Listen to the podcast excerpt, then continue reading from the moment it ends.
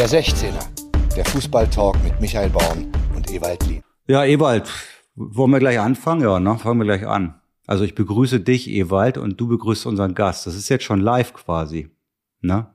160 ist das, glaube ich. Ausgabe 160. Ich grüße euch da draußen alle und sonst schimpft Ewald immer, wenn ich ihn nicht mit reinnehme, wenn wir Gäste haben. Deswegen, Ewald, mach mal. Ja, ich, ich freue mich sehr, äh, dass du mich begrüßt hast, Michael. Und ich begrüße natürlich unseren Gast, äh, Ole Werner, Cheftrainer Werder Bremen und nicht zum ersten Mal bei uns. Also ich freue mich wirklich äh, auf das Gespräch und schauen wir mal, was wir alles so besprechen können. Ja, vielen Dank. Ich freue mich auch, wieder dabei zu sein. Moin Ole. Und diesmal nehmen wir auch auf. Das macht Sinn, ne? Dann kann man das auch hören. Also der ein oder andere wird sich erinnern, wir hatten ein super Gespräch beim letzten Mal. Da wart ihr noch irgendwo in der zweiten Liga nach dem Spiel gegen Sandhausen. Ein grandioses 1-1. Wir haben trotzdem ein super Gespräch gehabt. Naja, und so nach einer Dreiviertelstunde, oh, nimmt gar nicht auf hier, Mensch. Scheiße. Naja, ja, aber wir haben zehn Minuten gerettet. Ewald hat's verdrängt, ne? Oder? Ja, jetzt lobt den Tag nicht vor dem Abend. Äh, noch ist das Ganze nicht im Kasten. Lass uns einfach anfangen, so schnell wie möglich, bevor hier irgendwas passiert. So, wie, wie, ist, wie ist dir so, Ole? Wie verfolgst du so die WM? Ja, eigentlich, also mir persönlich ist gut. Ähm, die erste Woche, die wir jetzt im Training sind, war auch gut äh, soweit. Und die WM, ja, habe ich im Urlaub weniger verfolgt, was auch ein bisschen mit ähm, Zeitverschiebung und solchen Sachen zu tun hat, weil ich im Urlaub war. Ähm, aber Deutschland-Spiele habe ich geschaut, äh, die Serbien-Spiele habe ich geschaut, weil eben Spieler von uns dort im Einsatz waren. Und darüber hinaus auch das ein oder andere Highlight-Spiel. Und jetzt, seitdem ich wieder hier bin, habe ich eigentlich, eigentlich so gut wie alles gesehen. Finde es auch, auch äh, sportlich gesehen. Echt eine interessante WM, speziell in der Gruppenphase. Sehr viele ausgeglichene Spiele. Jetzt ja auch in den, eigentlich in den Achtelfinals mal ein bisschen eindeutiger gewesen, aber auch alle Viertelfinalspiele wieder eng, spannend und auch alles auf einem sehr hohen Niveau. Also sportlich ist es sicherlich ganz interessant. Hast du ähm, dann sozusagen schlechtes Gewissen, wo auch immer du im Urlaub warst, falls du sagen magst, hast du dann so eine innere Uhr, die sagt, na ja, eigentlich spielt ja jetzt gerade XY, ich bin ja Fußballtrainer, oder sagst du, ja, ist mir jetzt irgendwie auch gerade egal, ich habe jetzt Urlaub.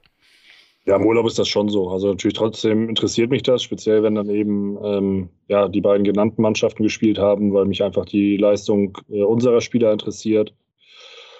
Ähm, aber ich habe jetzt kein schlechtes Gewissen. Also wenn man mal dann Urlaub hat und das dann eben halt auch in so eine Zeit fällt und nochmal mehr dann eben vielleicht auch zeitlich die Sachen nicht so ganz äh, zusammenpassen, ähm, von den Anstoßzeiten zu dem Ort, äh, an dem man dann vielleicht gerade ist, dann habe ich jetzt nicht irgendwo ein schlechtes, äh, schlechtes Gewissen, weil ich kann mir ja im Nachgang auch nochmal alles angucken. Ähm, ist ja heute möglich, wenn es dann notwendig ist.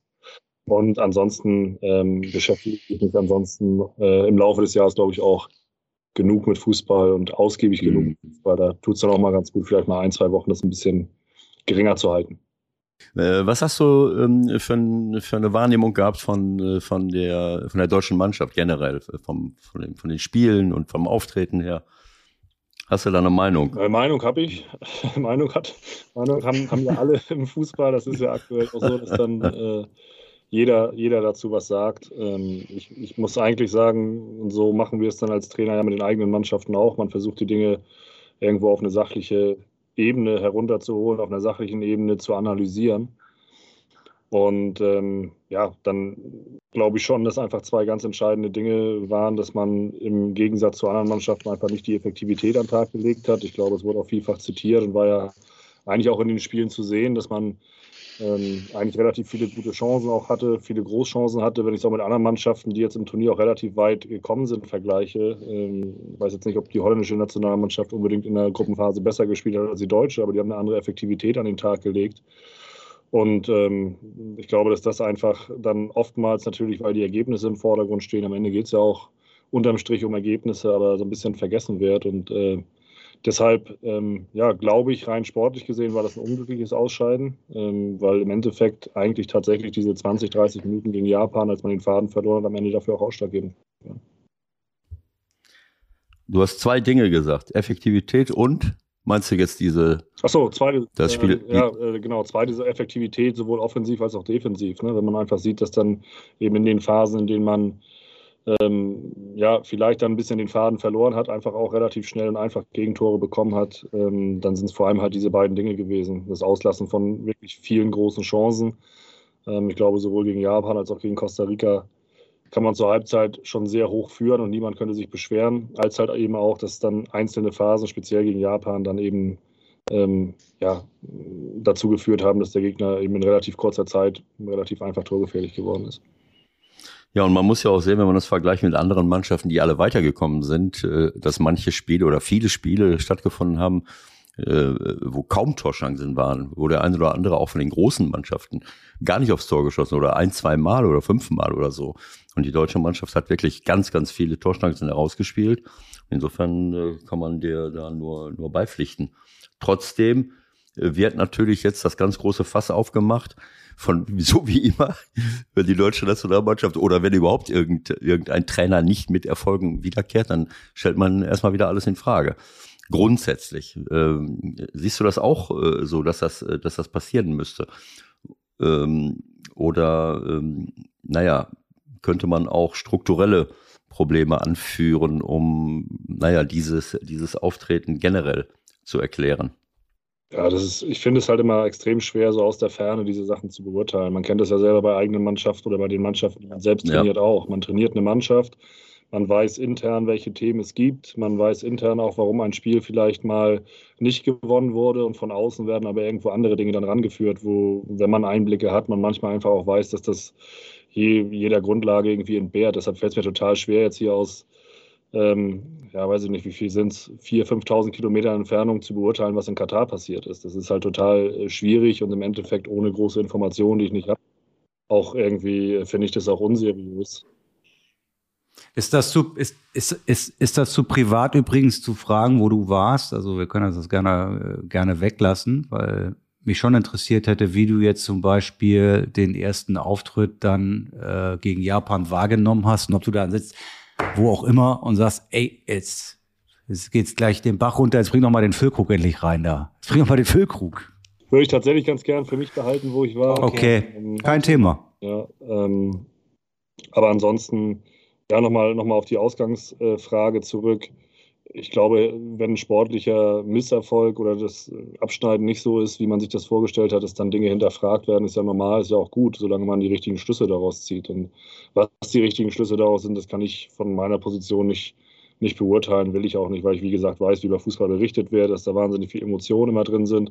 Und wenn auf der Anzeigentafel dann nach 90 Minuten oder nach drei Spielen nicht das steht, was du dir wünschst, dann äh, wird äh, ja, dann wird immer von allen Seiten irgendwo geschossen. Ob das dann immer das, die richtigen Schlüsse sind, die dann da gezogen werden, das will ich mal in Zweifel ziehen. Aber ähm, ich glaube zumindest, dass ähm, ja, man natürlich Dinge hinterfragen sollte, dass man aber auch die richtigen Schlüsse daraus ziehen kann. Ich glaube auch, dass ist aber auch eine Mutmaßung. Aber wenn ich es mir vorstelle, ähm, ich trainiere eine Mannschaft, wo so viele Themen auch drumherum noch sind äh, im Laufe eines solchen Turniers und im Vorfeld eines solchen Turniers, dann äh, glaube ich auch, dass das jetzt wahrscheinlich nicht unbedingt dazu beiträgt, dass man Ruhe hat, dass man sich ausschließlich auf die Kernthemen konzentrieren kann, die man direkt beeinflusst. Aber auch das ist alles eine Mutmaßung, weil, wie gesagt, ich war nicht dabei. Ich kann es äh, mir vielleicht denken, aber ob ich das richtig sehe, das ist unseriös von meiner Position aus zu sagen.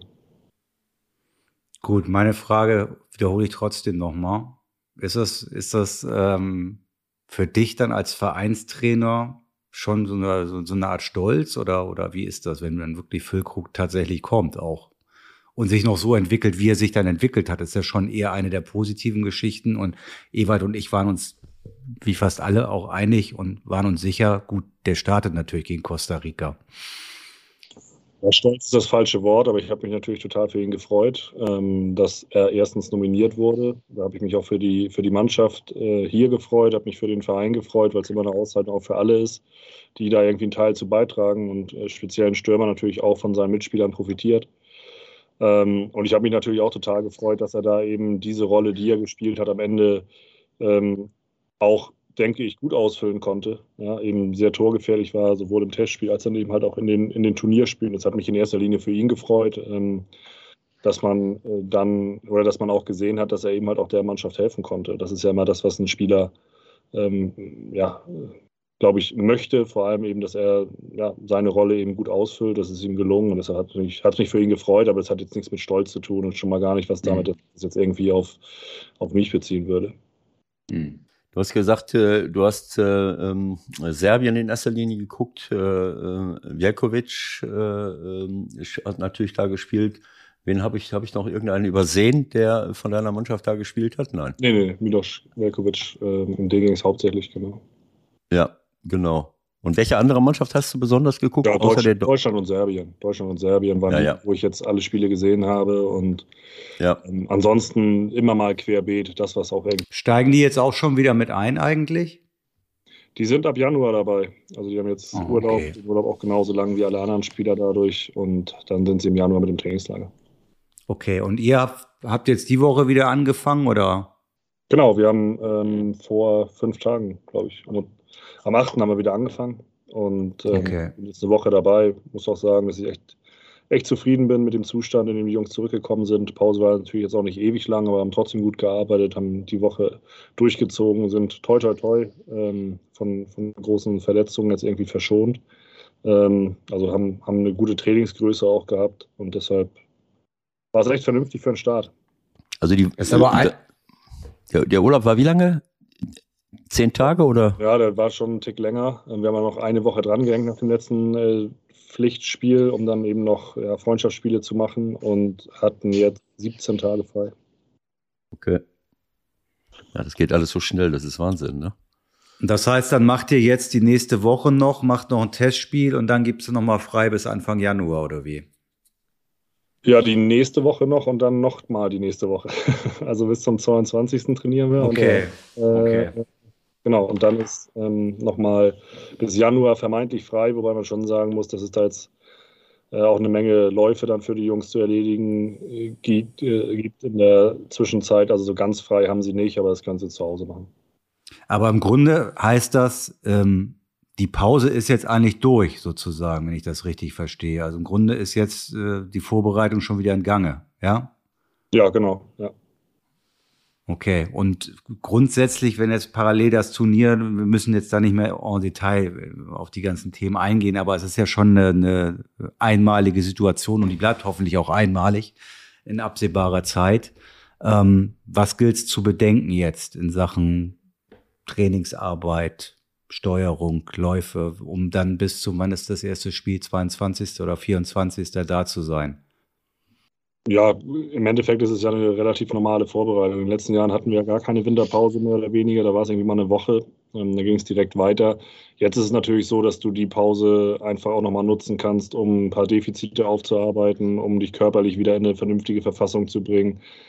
Du hast einfach jetzt äh, mehr Zeit und dadurch werden sich sicherlich auch nochmal Dinge verändern, weil eben die Mannschaften, ähm, ja, vielleicht auch speziell die im ersten halben Jahr, nicht so ihr Potenzial abrufen konnten, jetzt einfach nochmal eine Möglichkeit haben, entsprechend aufzuholen, aufzuarbeiten und sich auch nochmal neu aufzustellen. Und ähm, da sind wir natürlich auch gefragt, einfach äh, an die Dinge anzuknüpfen, die, die uns äh, vor dem Winter stark gemacht haben und die uns auch in der Sommervorbereitung stark gemacht haben. Also ich glaube schon, dass das jetzt eine sehr, sehr wichtige Phase ist, um einfach körperlich auch mal intensiver zu arbeiten, als man das sonst im normalen Punktspielrhythmus tun kann.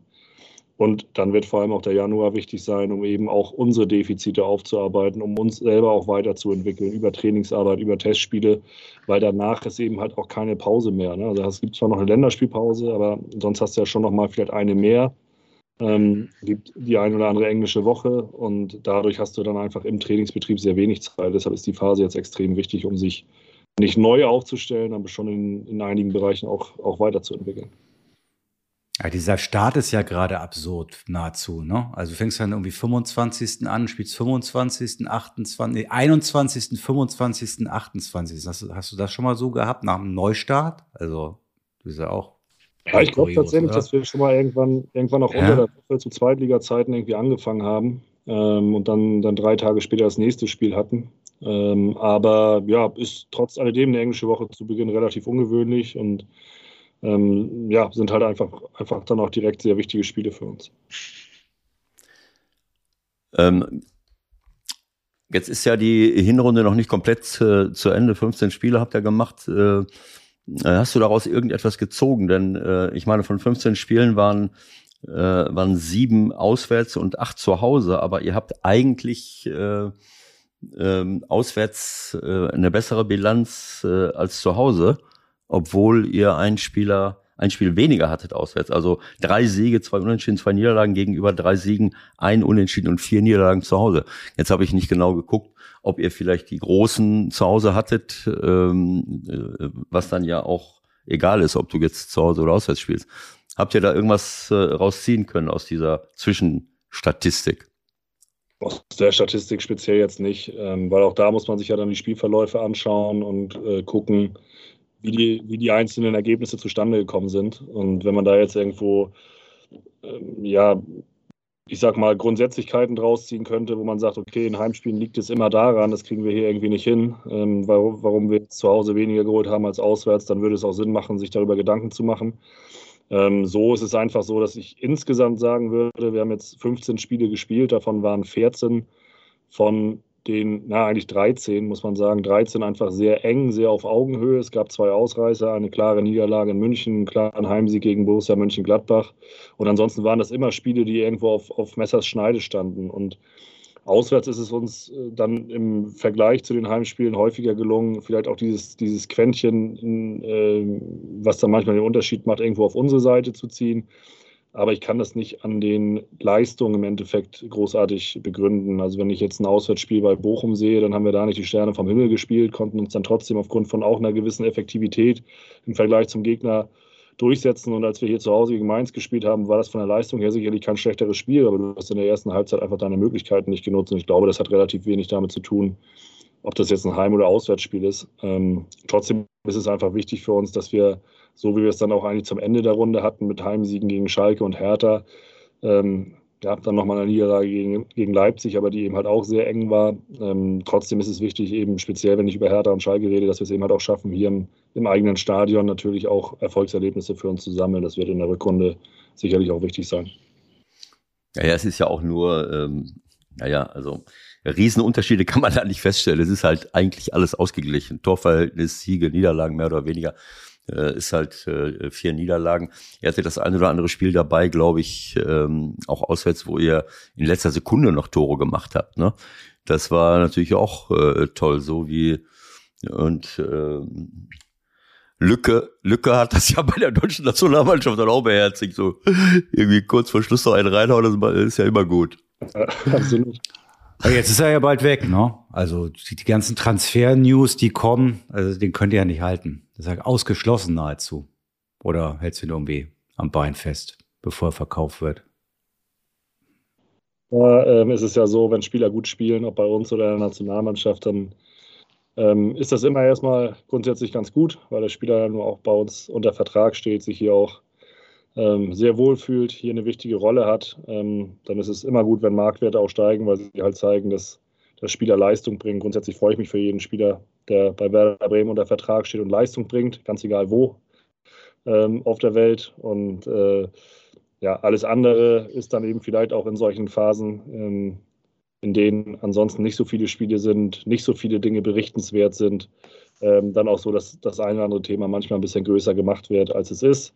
Ähm, damit kann man umgehen, ähm, aber ich habe jetzt keinen großen Grund, äh, aktuell davon auszugehen, dass, dass Fülle ähm, jetzt hier zeitnah auf dem Sprung ist. Ähm, und deshalb, äh, ja, sehe ich das ganz entspannt. Äh, lassen wir andere, andere spekulieren und es ist gut, dass er die Leistung, die er im letzten Jahr gezeigt hat, so gezeigt hat, mhm. Äh, dass wir erfolgreich sein konnten und dass er eben auch seinen Job bei der Nationalmannschaft gut gemacht hat. Das ist ja eigentlich mit die, wie ich finde, spannendste Geschichte an, an eurer Entwicklung jetzt in diesem Kalenderjahr. Ich habe nochmal spaßeshalber einfach mir jetzt die letzte Aufstellung angeguckt in der Bundesliga und habe mir mal eine angeguckt noch von der Endphase der zweiten Liga. Du hast neun Leute in der Startelf, die im Grunde die letzten Spiele alle in der zweiten Liga gemacht haben. Hast du das für möglich gehalten, dass das dann auch so kommt? Also ich meine, dass man das äh, sich wünscht. Ich glaube jetzt du bist ja kein Träumer, also viel mehr als etwas über 20 Punkte wirst du jetzt vermutlich nicht vorhergesehen haben, oder? Ähm, warst du überzeugt davon, dass das so, dass das so laufen kann? Ja, gut, man macht sich wenig Gedanken darüber, glaube ich, so wenn eine Saison losgeht, wie viele Punkte man dann irgendwo auf halber Strecke haben will. Trotzdem weiß man natürlich, was es, was es im Klassenerhalt ungefähr braucht.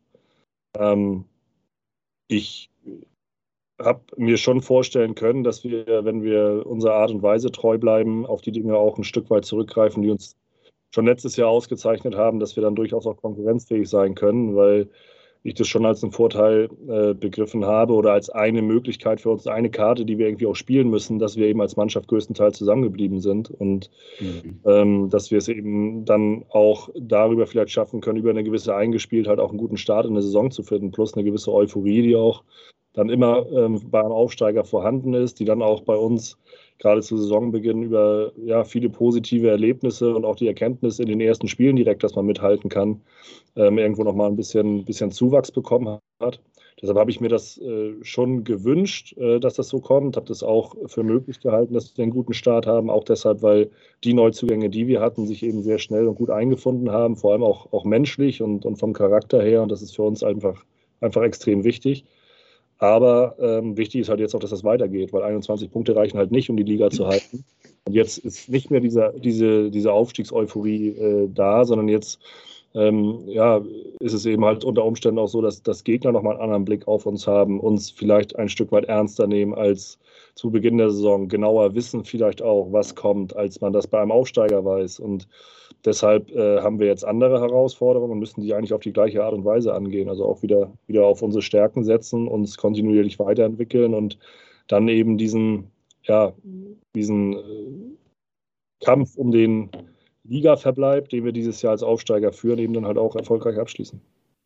Das ist, glaube ich, ganz gut, dass es bei euch im Verein ja da eine gewisse Erfahrung gibt, sagen wir mal, ne? wo man halt irgendwann gedacht hat, na ja, gut, was soll noch passieren? Ne? Also du wirst ja wahrscheinlich jede Woche darauf angesprochen, irgendwie, keine Ahnung, ob es so ist, aber das ist ja noch präsent, nehme ich mal an, ne? dass dieses, äh, dass dieses Ding damals noch schiefgegangen ist, wo ja eigentlich keiner mehr mit gerechnet hat. Oder ist es nicht mehr im Verein präsent? Doch, im Verein ist das äh, präsent, beziehungsweise was generell präsent ist, ist einfach eine realistische Einschätzung dessen, was, was wir zu leisten imstande sind mit unseren Möglichkeiten und, und wie man auch an die Dinge herangehen will. Ähm, Im Umfeld ist das manchmal, manchmal ein bisschen anders. Wir haben schon Fans, die dann immer auch, auch euphorisch sind und äh, wo dann Dinge auch, wenn sie, die, ähm, wenn sie äh, gut laufen, schnell mal äh, von außen betrachtet, äh, dann wieder irgendwo man sich in anderen, anderen Gegenden vielleicht vorzeitig sieht. Aber ähm, ich glaube, dass wir grundsätzlich ganz, eine ganz realistische Einschätzung haben, vor allem auch intern, über das, was dieses Jahr möglich ist. Ähm, wovon hast du jetzt, was, ich habe gar nicht verstanden, was, das, was du da jetzt mit meintest, Michael, mit der Frage. Das war ein Insider. Es ging darum, dass Werder ja schon mal in der Situation war, nämlich in der Abstiegssaison, wo sie vermeintlich schon safe waren, wo viele gesagt haben, naja, was soll noch passieren? Ich weiß gar nicht, wie viele Punkte es genau waren. Und sie dann in der Schlussphase der Saison im Grunde gar nichts mehr geholt haben. Darum was hat denn das mit, was hat denn das mit Ole zu tun? Mit Ole hat das per se gar nichts zu tun, aber mit dem Verein SV Werder Bremen, verstehst du? Über den reden wir ja gerade auch. Naja, gut. Also, Klar, solche Dinge können immer passieren, aber dann, dann macht man auch Fehler. Dann hat man auch 100 Fehler gemacht, glaube ich. Also das, das habe ich auch bei anderen Vereinen schon beobachtet, dass man so glaubt, äh, zehn Spieltage vor Schluss oder zwölf, man ist jetzt fast gerettet oder so.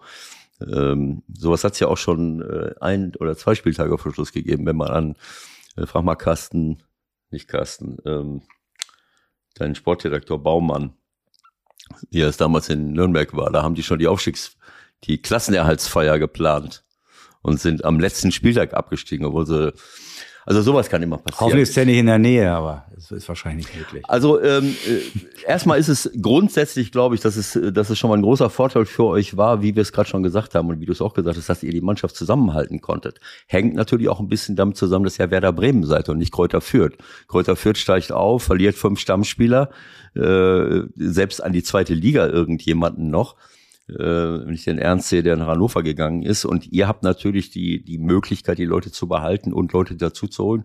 Und dann schaffst du es quasi direkt wieder aufzusteigen. Wenn das jetzt nicht funktioniert hätte, könnte ich mir vorstellen, dass dann der eine oder andere wieder äh, unter Umständen weggegangen wäre. Also das ist schon eine, eine besondere äh, Situation oder es ist ein großer Vorteil.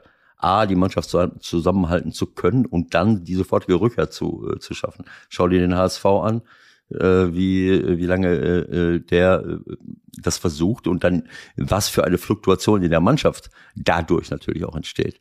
Ja, absolut. Also es ist natürlich schon, schon so gewesen, dass es für uns extrem wichtig war, jetzt auch, auch direkt wieder hochzugehen und ähm, ja, dann ist es eben so, auch, auch da sind jetzt nach, auch in der ersten Liga zurück, sind unsere, unsere finanziellen Möglichkeiten trotz alledem begrenzt.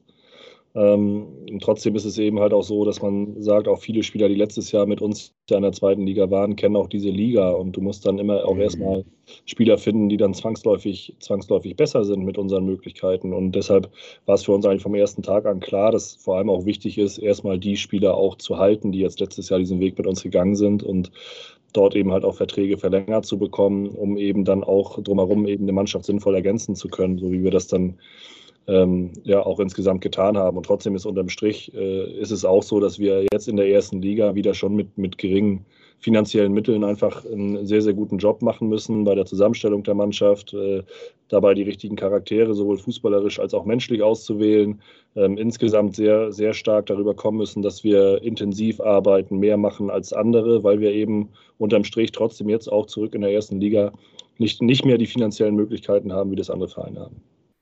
Michael. Macht ihr noch was im Winter? Bitte? Mir fällt hier ein, ich sag, macht ihr noch was im Winter? Hier ploppt gerade ein Name auf. Du darfst dreimal raten, welcher das ist. Äh, weiß ja nicht, was du da gerade laufen hast. Da auf deinem ja, Transfermarkt habe ich gerade mal kurz aufgemacht, um nochmal eure Zugänge im Sommer mir vor Augen zu führen, die ja wirklich im Grunde fast alle spielen. Ich glaube, bei Ste, war Ste jetzt richtig ausgesprochen? Ja, ne? Der ja, gut. Der hat sich vielleicht noch ein bisschen mehr vorgenommen. Wie siehst du ihn bis jetzt? Ja, ich glaube, dass da vor allem ja auch immer ähm, ja, gesehen wird, dass, dass er nun ein Spieler ist, für den wir Ablöse bezahlt haben, was wir sonst genau. im Sommer häufig getan haben. Aber man muss einfach auch sowas realistisch einschätzen. Er ist das erste Mal in einer anderen Liga unterwegs, kommt aus der dänischen Liga. Ähm, da ist es sicherlich so, dass er sich auch an eine andere Art von Fußball gewöhnen äh, muss. Ähm, die Zeit hat er bei uns auch. Ähm, ich bin nach wie vor von seinen, von seinen Fähigkeiten überzeugt, bringt uns einfach eine gewisse Physis, eine gewisse Intensität ins Spiel, kann sich trotzdem auch und, und, und muss sich auch in, in, vielen Bereichen mit dem Ball einfach steigern. Ähm, das weiß er auch, da arbeiten wir gemeinsam dran. Aber es ist jetzt eben halt auch ja, dass wir ähm, insgesamt einfach gucken mussten im Sommer, dass wir eine Mannschaft zusammenstellen, die ja, unserer Art von Fußball entspricht und wo trotzdem gewisse Anforderungen, die in der ersten Liga nochmal besonders auf uns zukommen, im Kader auch repräsentiert sind. Und äh, Jens bringt was rein, was wir ohne ihn nicht hätten. Ähm, ist auch so, selbst wenn er ähm, dann mal nicht von Beginn an gespielt hat, hat er meistens in den Spielen trotzdem noch eine Rolle gespielt von der Bank und am Ende geht es immer um die Gruppe und, und Jens ist ein Teil dessen, mhm. fügt sich gut ein und ähm, natürlich möchte jeder Spieler immer mehr spielen. Ähm, mhm. Und dafür arbeiten wir mit ihm äh, dann auch in seiner Entwicklung und hoffen, dass er, dass er die richtigen Schritte dann geht und dann eben für uns noch wichtiger wird. Okay. Ewald, kann, kannst du die Frage nach Max Kruse bitte stellen? Auf gar keinen Fall. Ich möchte, ich möchte hier ein seriöses Gespräch führen. Und ich finde, dass wir uns jetzt genug mit Wattebäuschen, wir haben uns jetzt genug mit Wattebäuschen beschmissen und du hast auch ein paar unseriöse Fragen gestellt. Dann lassen wir jetzt mal alles beiseite. Was? Äh, Wo denn? Du, das ist noch ist gar egal. nichts unseriös gewesen bis jetzt. Doch, du hast eben, naja, ist egal. Ähm, wenn du, naja, du hast natürlich nicht die Zeit, unseren 16er öfters anzuhören, aber dann, wenn du das machen würdest im Nachhinein, dann würdest du von zehn äh, Podcast-Folgen acht oder neun haben, wo ich mich über die Dreierkette aufrege. und äh, und äh, wenn ich jetzt die WM gucke, äh, dann, äh, dann bin ich, fühle ich mich bestätigt äh, diesbezüglich. Äh, jetzt muss ich bei dir sagen, du bist einer der wenigen Trainer, die offensichtlich es verstehen, mit einer äh, äh, mit einer derartigen Feldbesetzung, äh, die aus meiner Sicht völlig asynchron ist, äh, trotzdem erfolgreich zu sein und das Wie so machst zu, du das? und so und das so zu moderieren, äh, dass deine Mannschaft weiß, was sie zu tun hat und ihr trotzdem äh, insgesamt nach 15 Spielen, okay, jetzt kann man sagen, wie viele Gegentore? Ähm, äh, gut, 27 Gegentore, aber da waren ja auch Bayern München. Was habt ihr da gekriegt? Sechs Stück an der Zahl. Da war, das ist ja, für Werder-Verhältnisse gar nicht 27 Gegentore. Die haben die normalerweise nach vier Spielen. Ich weiß gar nicht, was du willst. Naja, gut, aber wenn du das, äh, das kann schon mal passieren, äh, ähm, aber dann bist du so bei Anfang 20 Gegentore und das ist, äh, wenn ich oben gucke, Frankfurt hat 24, Union 21, Dortmund 21. Also so ein äh, Altblinker, wie man so auf Holländisch sagt, kann da immer mal dabei sein. Also ähm, du musst jetzt, du musst dich jetzt nicht outen als, als großer Liebhaber der Dreierkette. Ähm, aber äh, mich würde das schon interessieren, wie du das generell siehst. Hat das was damit zu tun, äh, dass du ähm, mal oft ist ja so, dass man als Trainer sagt, na ja, also ich will meine besten Spieler auf dem Platz haben, äh, zum, Be zum Beispiel. Und äh, das passt in dem System irgendwie am besten. Ja. Oder keine Ahnung, ich habe keine Außenstürmer äh, die, ähm, die wir äh, rechts und als rechts und links außen plus rechter und linker Verteidiger hinstellen könnten. Sowas gibt es ja auch. Ähm, wenn ich an Dortmund denke, seinerzeit, als Lucien, Lucien Favre da war, da haben sie Hakimi rechts und Guerrero links gehabt. Und da fand ich das perfekt zu sagen, naja, Hakimi, beide sind eigentlich jetzt nicht die ganz, Hakimi vielleicht ein bisschen mehr die großen Abwehrspieler, aber sie sind nach vorne derartig stark, dass, äh, dass sie im Grunde genommen beides machen können. Äh, trotzdem haben sie es dann trotzdem doch nicht geschafft, am Ende des Tages äh, aus defensiven Gründen die Meisterschaft nach Hause zu, äh, zu fahren. Also ähm, ja, ich, ich darf nicht so viel. Jetzt ich, die Frage, nicht, bitte. Nein, jetzt keine die Frage. Frage. Keine Frage. Er hat genug, er hat genug Ideen im Kopf. Ich möchte, nicht, ich darf nicht so viel reden, weil Michael, ne, ich, du merkst ja, ich halte mich zurück.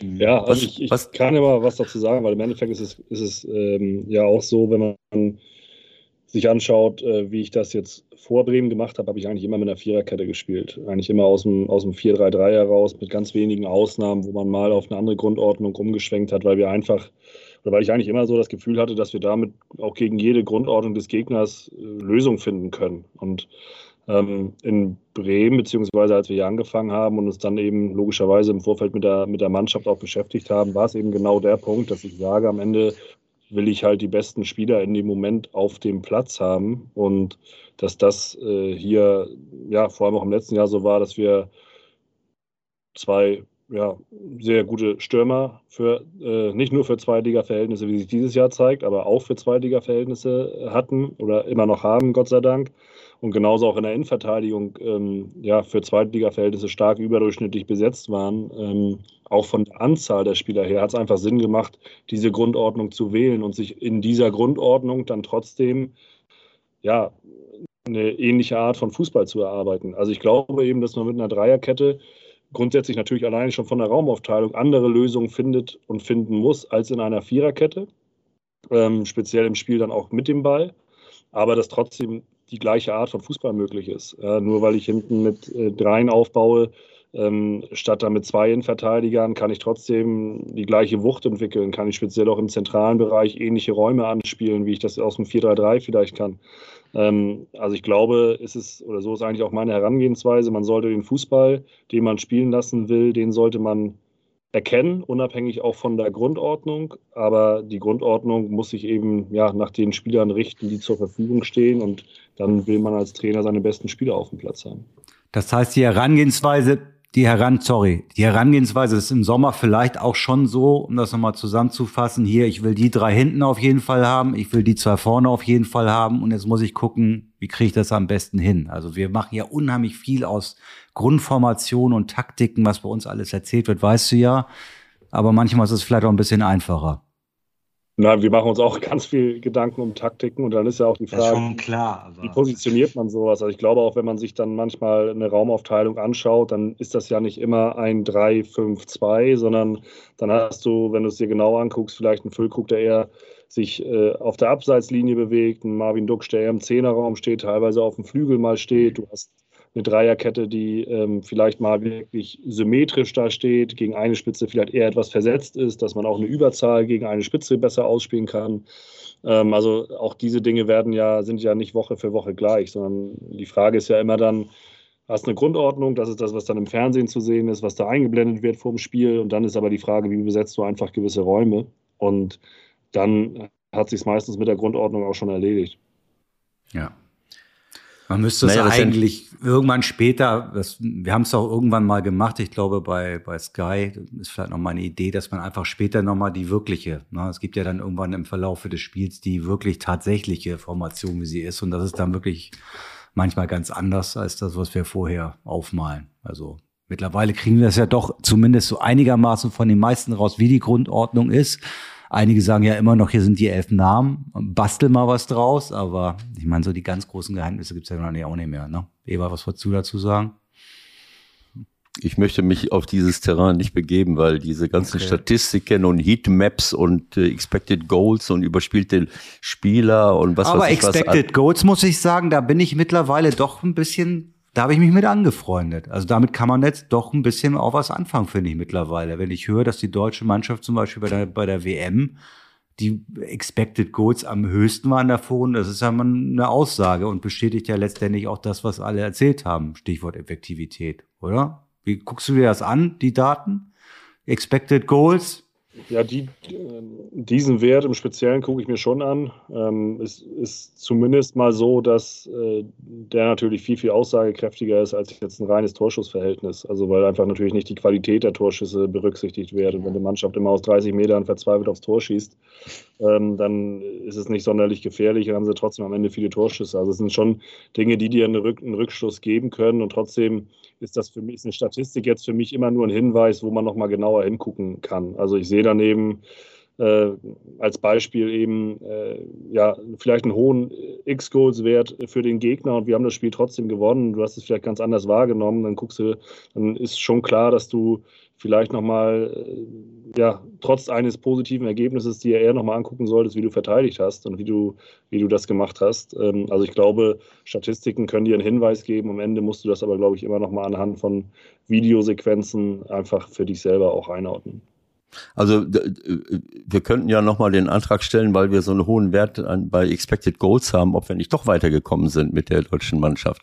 Michael, das was meinst du? Doch, das ist, was? Wir haben ja, wir haben ja die richtigen Drähte dafür. Also das könnte also, funktionieren. Vielleicht können wir Marokko sag, noch wieder rausschmeißen. Du sagst, du freundest dich an, sagst, die deutsche Mannschaft hat den höchsten Wert an Expected Goals, die sind aber sagen und klanglos ausgeschieden. Gut, sagen und klanglos nehme ich zurück, ist egal. Äh, nein, also ähm, ich ähm, wir haben ja auch sehr oft schon darüber gesprochen, dass eine Grundordnung, äh, naja, so etwas ist, was man äh, was man natürlich nicht dauernd sieht. Für mich ist äh, diese Grundordnung eigentlich eher wichtig, wenn ich, wenn es um das, um das Defensivverhalten geht. Äh, wenn ich, wenn ich mir anschaue, naja, wie will die Mannschaft jetzt verteidigen? Und äh, wie du es eben schon gesagt hast, es ist halt einfach so, wenn du ein 4-3-3 äh, äh, ähm, irgendwie spielst oder ein 4-4-2 flach oder was auch immer, wäre ja auch möglich mit deinen zwei Stürmern. Dann hast du natürlich im Mittelfeld eine strukturelle Unterzahl, weil die meisten halt mit drei Mittelfeldspielern spielen. Gut, dann kannst du trotzdem, dann kann Marvin sich fallen lassen und wäre trotzdem der Dritte irgendwie äh, ähm, im, im Mittelfeld. Dass du halt immer Lösungen hast und, und äh, äh auch defensive Lösungen. Ich meine, dass man, dass offensive Lösungen oft nicht so wichtig sind, äh, wenn viele Mannschaften sich ganz, ganz früh zurückziehen und du sowieso auf irgendeine Mauer zuspielst, äh, kann man sich dann darüber streiten, ob es vielleicht Sinn macht, einen Rechtsaußen und einen Rechenverteidiger zu haben, äh, die an der Linie kleben und sich dann gegenseitig überlaufen mit Doppelpässen oder irgendetwas machen. Äh, bin ich trotzdem der Meinung, dass das, dass das besser wäre. Aber für mich ist noch entscheidender, wie ich im Grunde genommen verteidigen will. Und, äh, und wenn ich mir das anschaue, ähm, ist das schon eine Herausforderung letzten Endes. Ne? Das ist eine Herausforderung, weil die meisten Mannschaften halt doch mit ihren offensiven Außenverteidigern spielen und wenn dann noch zwei ähm, offensive Außenstürmer da sind, dann musst du natürlich ordentlich anschieben äh, und musst, äh, naja, wenn du jetzt sagst, Weiser schiebt nach vorne, um den Außenverteidiger anzulaufen, dann musst schon mal äh, dein äh, dritter äh, Innenverteidiger gucken, äh, dass er sich nach draußen bewegt, falls Absolut. da einer ist. Ja, absolut. So, das ist also schon sehr, sehr viel Hin- und Herschieberei. Und ich habe viele Spiele gesehen in den letzten Jahren, äh, gerade auf, auf, hochstem, auf höchstem Niveau, wo äh, in Leipzig Nagelsmann dann ab und zu mit der Dreierkette gespielt hat, sich gewundert hat, warum Bayern München äh, zur Halbzeit 4-0 führen kann, äh, weil der rechte und linke Verteidiger immer, auch, immer frei war und nach vorne spielen konnte. Das habe ich bei, bei vielen Spielen gesehen. Und dann hieß es dann, wenn umgestellt wurde in der Halbzeit, ja, jetzt spielen sie aber besser, ohne dass überhaupt einer gemerkt hat, naja, das hängt, das hängt damit damit zusammen, dass man jetzt eher Zugriff hat, rein äh, positionsmäßig. Ja. Und ich habe ich hab diese Beispiele natürlich noch und nöcher gesehen. Ich weiß nicht, wenn du jetzt Marokko nicht gesehen hast, dann müssen wir das gleich ohne dich hier diskutieren. Äh, von Marokko habe ich jetzt äh, Teile von Spanien gesehen und auch das letzte Spiel gegen Portugal. Mhm. Also komplett gesehen. Sorry. So, was ist jetzt da mit Ewald? Naja, Marokko, äh, äh, Marokko ist natürlich ähm, äh, für mich die Mannschaft, äh, die für mich mit großem Abstand die, die, äh, die beste Defensivleistung auf den Platz bringt. In einer, in einer Preisklasse, dass, dass selbst die, die absoluten Spitzenteams, äh, ich bin ja, äh, Probleme haben, da durchzukommen. Warum? Weil sie natürlich in einer normalen äh, Grundordnung spielen, mit einem fast 4-5-1 oder 4, äh, 4-3-3, wie du willst, aber es ist eher so ein 4-5-1 fast ähm, oder 4-1-4-1, wie du willst, und das natürlich auch sehr verdichten.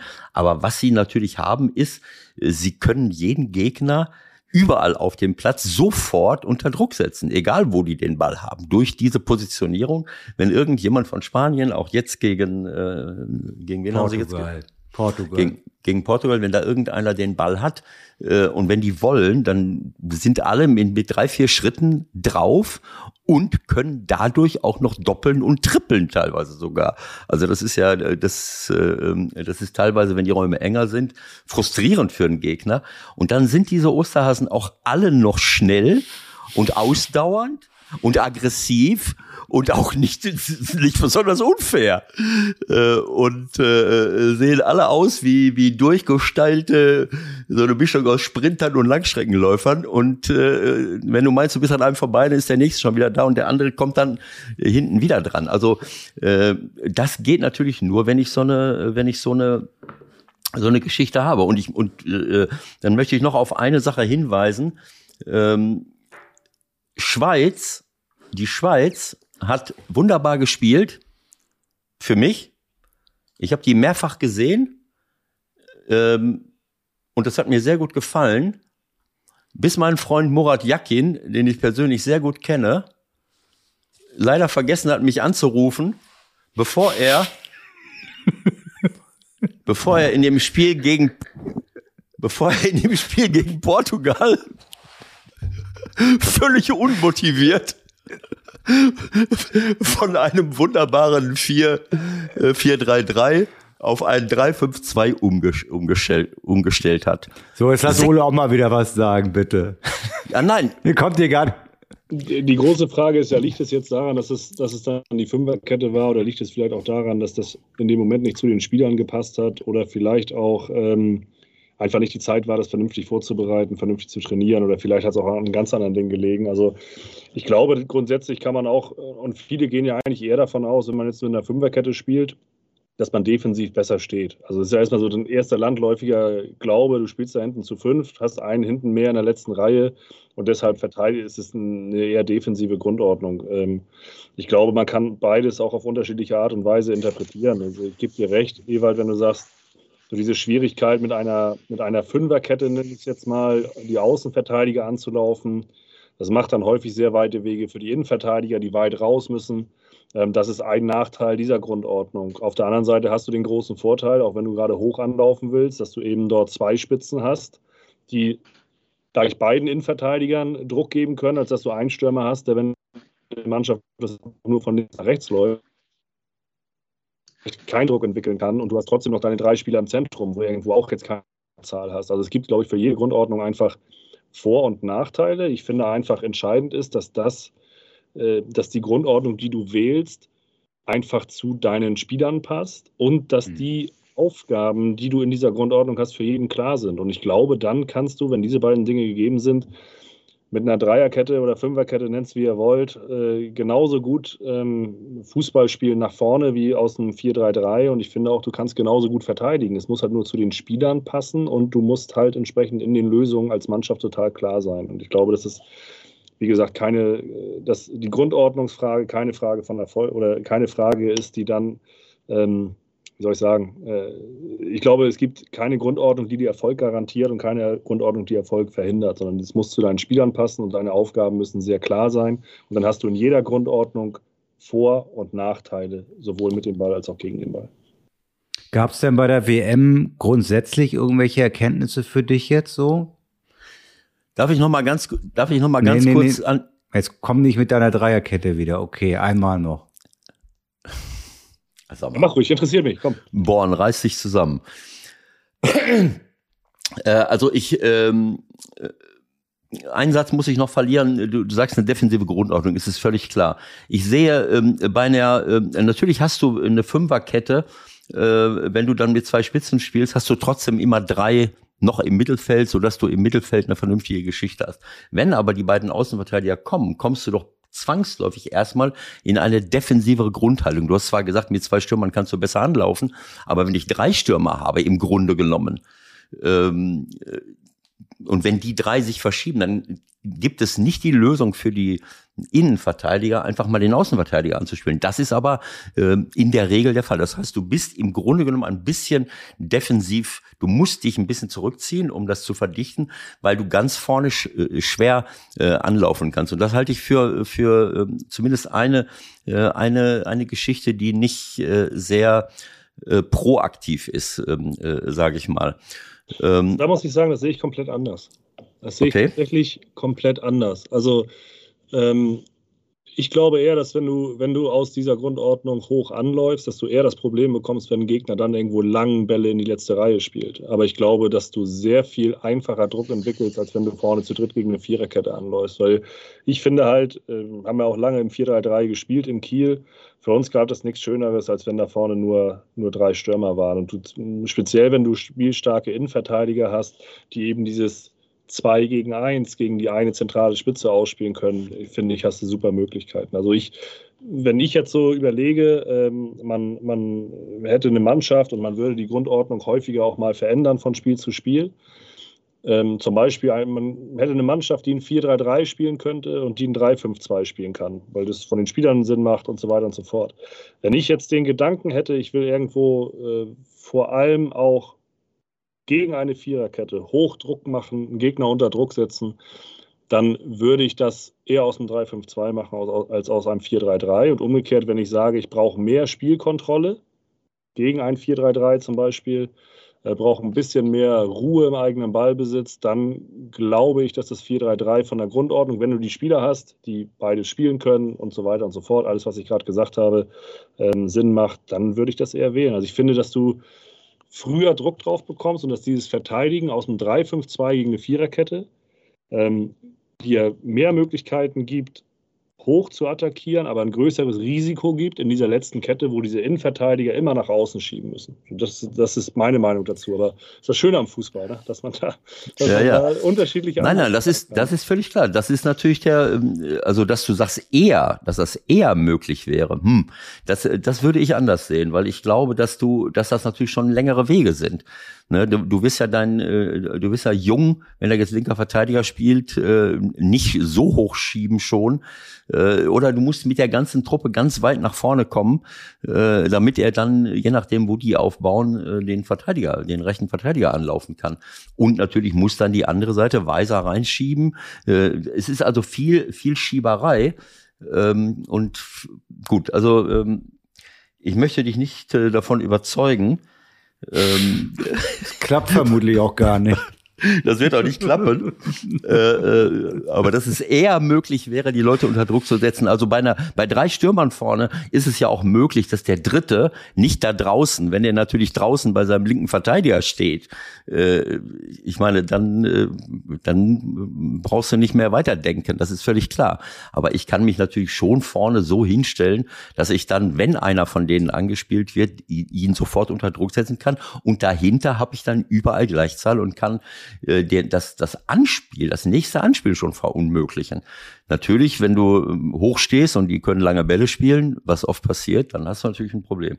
Ich will das, ich äh, möchte das nur kurz erwähnen, diese, dieses Spiel Schweiz, äh, Portugal-Schweiz, passt natürlich nicht so ganz als als ähm, als Erklärung für diese Niederlage. Ja, weil die Schweiz hat fast nie mit so einer Dreierkette gespielt und das, was Murat da gemacht hat, das war desaströs Ich habe keine Ahnung, ob er mit den Spielern nicht gesprochen hat. Die waren alle stinke sauer.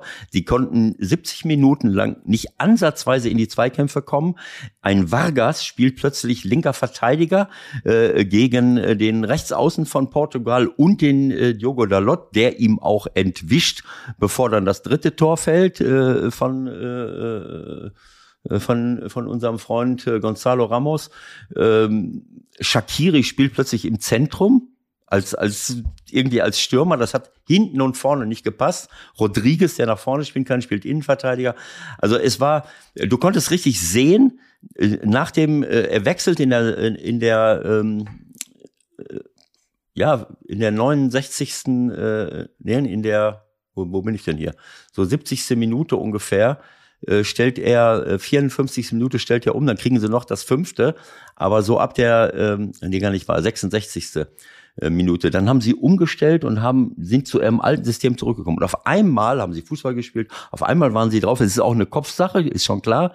Äh, und wenn ich es nicht gewohnt bin, überhaupt da drin zu spielen und bin dann noch als Spieler auf völlig äh, unterschiedlichen Positionen, die Schweiz ist komplett unter Wert geschlagen worden von einem guten Portugal, aber ganz klar, ich würde sagen, trainerinduziertes Fehlverhalten.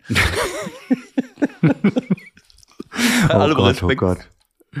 Ole, pass bloß auf, was du machst jetzt in der Rückrunde, ne? Also, du wirst Nein, äh, genauestens beobachtet. Ich habe das Spiel nicht gesehen, ähm, aber klar, ich meine, äh, am Ende sind es ja dann vielleicht auch genau die Sachen, die Ewald gerade gesagt hat. Also ähm, wie klar sind dann Aufgaben verteilt, wie klar passen sie zu den Spielern, äh, wo ist ein Shakiri gut aufgehoben, äh, äh, wissen, wissen sie, was, was ihre Rolle dann in, in, diesem Spiel ist, welche Räume anspielbar werden. Und auch das hat natürlich alles ähm, alles auch A, mit dem Kopf zu tun. Ja, wenn ich eben etwas habe, mit dem ich erfolgreich bin, dann fühle ich mich damit wohl, dann kann ich mir daraus auch andere Lösungen vielleicht gegen andere Gegner erarbeiten, fällt mir dann vielleicht sogar leichter. Deshalb bin ich, ich jetzt auch kein Freund davon, die Grundordnung Woche für Woche als Beispiel zu verändern, ähm, mhm. sondern eher ja, sich auf eine, eine zweite vielleicht für den Notfall äh, in der Hand vorzubereiten, ähm, auf, äh, ja, so zurechtzulegen und in dieser Grundordnung einfach die Lösungen, die man hat, zu verbessern. Also jetzt muss man noch eins dazu sagen. Ähm, äh, es ist ja nicht nur das gewesen, sondern was äh, Murat, das Schlimmste, was Murat gemacht hat, war, Jan Sommer ins Tor zu stellen, der aus einer Krankheit kam und Kobel, der einer der besten Torhüter in der Bundesliga ist und, und in den ersten Spielen überragende Leistung gebracht hat, rauszunehmen. Und Jan Sommer, das muss man sagen, ich kenne ihn hier, ich sehe ihn äh, bei fast jedem Spiel äh, Mönchengladbach. Ähm, der kann überragend halten, aber in diesem Spiel von den sechs Toren hängt er vier bis fünfmal entscheidend mit drin. Muss man sagen. Der hatte überhaupt keinen Zugriff und das ist deswegen relativiert sich das Ganze noch. Die sind zwar zu ihren Torchancen gekommen, aber jeder Schuss war im Grunde genommen ein Treffer. Er war zu früh unten, er hat nicht reagiert, er hat alles falsch gemacht, was man falsch machen konnte. Ist sehr schade, aber es, es war wirklich so. Äh, Komm, lass uns doch ein paar Minuten, lass uns doch die letzten paar Minuten nochmal über Werder reden. Das ist vielleicht auch ein ganz gutes Thema. Ähm, wenn wir gerade jemanden haben, der bei Werder zu tun hat. So ein so. paar Schlaglichter noch aus diesem Kalenderjahr vielleicht. Ja, so einfach nur so ein paar Gedanken, die dir sofort in den Kopf kommen, was dir noch dazu einfällt. Ich habe hier 29.04. Holstein Kiel, 2-0 Führung. Und dann, was dann? Ja, Ewald, du weißt es nicht, aber Ole hat das genau im Kopf. Klar, hat man das Spiel im Kopf. Äh, es ist jetzt Gott sei Dank nicht repräsentativ für unser Kalenderjahr. Meistens, meistens hatten wir eher was zu feiern, als ähm, dass wir, dass wir Dinge zu betrauern gehabt hätten, aber da war es sicherlich so, haben wir 2-0 geführt, haben eigentlich insgesamt überhaupt gar kein gutes Spiel gemacht, auch schon vor dem 2-0 nicht, haben dann trotzdem mehr oder weniger durch individuelle Aktionen und auch ein Quäntchen Glück äh, eigentlich so einen, so Sieg auf dem, auf dem Silbertablett serviert bekommen und haben das einfach sehr, sehr leichtfertig und im Endeffekt ohne irgendeine Not, auch ein Stück weit aus Überheblichkeit, ähm, aus der Hand gegeben und sind dafür äh, von einer Kieler Mannschaft für die es da ja zwar rechnerisch noch um was ging, aber an und für sich nicht mehr um, um viel ging, ähm, dafür hm, total konsequent bestraft worden. Ähm, mhm.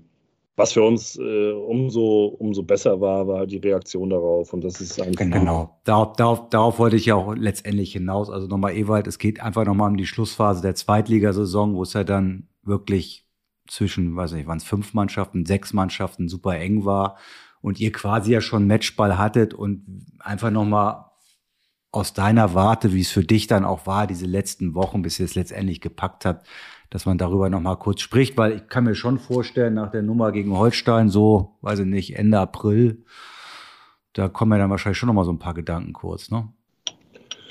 Ja, vor allem hat man sich natürlich total über das Spiel geärgert, weil das einfach total unnötig war in der Entstehung. Also wenn du jetzt dann ein Spiel verlierst, ähm, wo du, wo du schlechter bist, wo du äh, einfach auch anerkennen musst, dass ein Gegner einen sehr guten Tag hat, dann ähm, wäre das auch okay gewesen, weil wir eben ja nun auch nicht äh, ja, allzu viel verloren haben äh, bislang. Und irgendwann hast du immer mal ein Spiel, wo das so ist. Ja. Aber die Leichtfertigkeit hat uns natürlich total geärgert. Und klar war dann eben halt auch, dass dann ein direkter Aufstieg nicht mehr in der eigenen Hand liegt ausschließlich und wir auf Schützenhilfe dann von in der, ja, zu der Zeit Fortuna Düsseldorf angewiesen waren die das dann glücklicherweise gemacht haben und sich eben nicht zurückgelehnt haben, sondern bis zum Saisonende Gas gegeben haben, was äh, ja, uns überhaupt wieder in die Position gebracht hat, mit zwei Siegen aufsteigen zu können. Und trotzdem ist es dann so, dann kommen ein paar Gedanken nach so einem Spiel. Aber Fakt ist auch, dass man, und das haben wir das ganze Jahr über gut gemacht, weil ein bisschen was war ja, war ja los bei uns, ähm, dass wir uns am Ende doch immer auch auf uns selbst konzentriert haben. Das Einzige, was du ja noch machen kannst, ist, alles dafür zu tun, dass du die letzten beiden Spiele gewinnst und der Rest liegt nicht in deiner Hand. Und das hat die Mannschaft dann trotzdem auch überragend gemacht, muss man sagen. Und das, das ist eigentlich auch für die gesamte Gruppe sehr äh, stellvertretend, diese Situation, für viele Situationen, die wir erlebt haben, weil sie einfach äh, es immer wieder geschafft hat, ganz viele Dinge um sich herum auch auszublenden und sich auf Fußball zu konzentrieren. Und das war, glaube ich, unsere große Stärke letztes Jahr. Ewald fragt sich immer noch, wo ist Born jetzt abgebogen? Was ist jetzt gerade ja, passiert? Ich habe gerade überlegt, ob wir jetzt ein historisches Seminar machen und ob ich noch mal drei Jahre zurückgehen soll.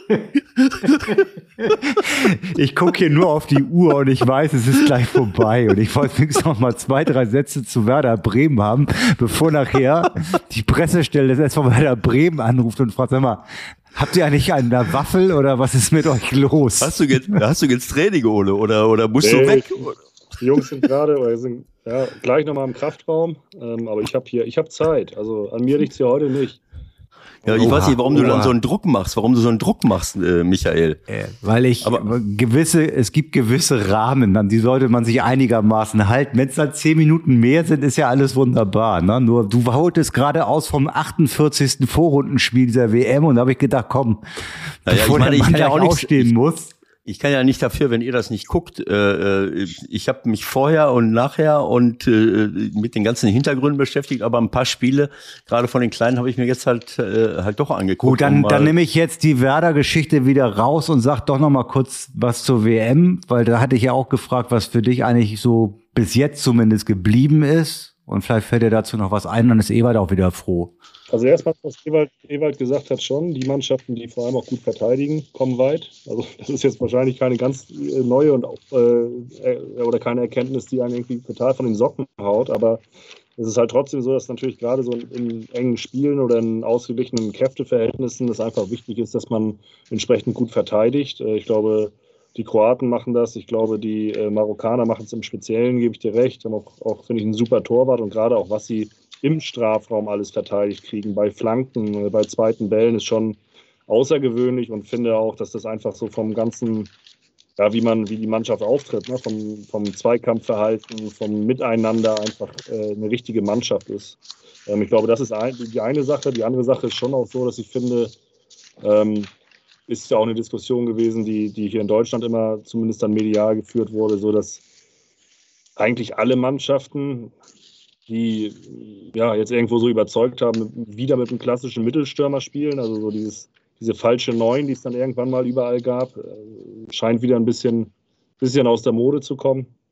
Ähm, und was ich einfach, einfach schon auch so finde, dass äh, ja speziell in der Gruppenphase, wie ausgeglichen die Spiele waren. Also viele Sachen, die einfach so an Kleinigkeiten hingen und viele Favoriten, die sich wirklich dann auch lange schwer getan haben, ähm, ja, wirklich auch dominant zu sein in den Spielen. Und äh, ähm, sieht man einfach eine gewisse Entwicklung, glaube ich, global, wie sich Fußball auch weiterentwickelt in Ländern und an Standorten, ähm, ja, die vor 15, 20 Jahren jetzt noch niemand für ein WM-Halb- oder Viertelfinale irgendwie auf der Pfanne hatte, aber die jetzt äh, ja einfach auch ähnlich organisiert spielen wie europäische oder südamerikanische Mannschaften, die individuell eine außergewöhnliche Qualität zumindest auf einzelnen Positionen haben. Und deshalb finde ich einfach vor allem diese Ausgeglichenheit total bemerkenswert und erinnere das zumindest nicht so von vorherigen Turnieren, wie es jetzt bei diesem äh, Fall ist. Mhm.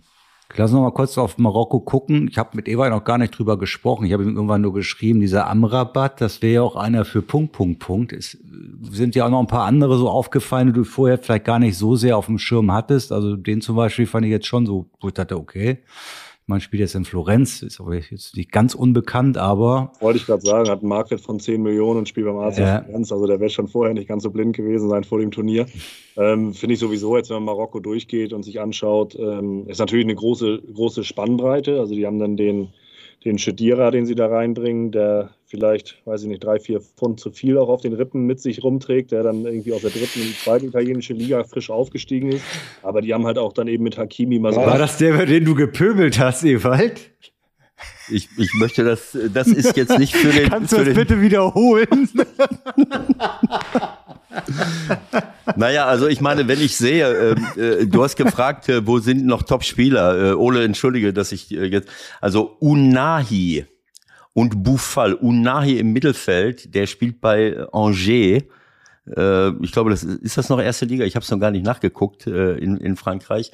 Und Buffal ist, ist äh, auch Ende 20, aber überragende, zwei überragende Spieler. Amala fällt vielleicht ein ganz klein bisschen ab. Amrabat ist für mich so ein Sechser, habe ich fast noch nie gesehen, äh, äh, der nicht immer total sprintstark ist, aber wenn er in der in der Bewegung ist, mit Ball am Fuß nach vorne, also äh, ist ist unglaublich. Und dann natürlich diese diese Außenverteidiger mit äh, mit Hakimi äh, und äh, Masraoui, der eigentlich rechter Verteidiger ist und dann über, über die linke Seite zumindest alles zumacht und Ziyech auf der rechten Seite, äh, das sind alles Top-Leute und das ist eben so. El, El äh, Nesiri, äh, der glaube ich bei, ähm, äh, Sevilla. Bei, bei Sevilla spielt. Und äh, das hat mich immer total genervt. Aber das ist eben, es ist halt Marokko die haben, die haben halt nicht die Möglichkeit, äh, dann auch noch mehrere Weltklasse-Mittelstürmer zu haben, offensichtlich. Und er wechselt dann immer, äh, er wechselt dann immer äh, Chedira ein vom AS Bari.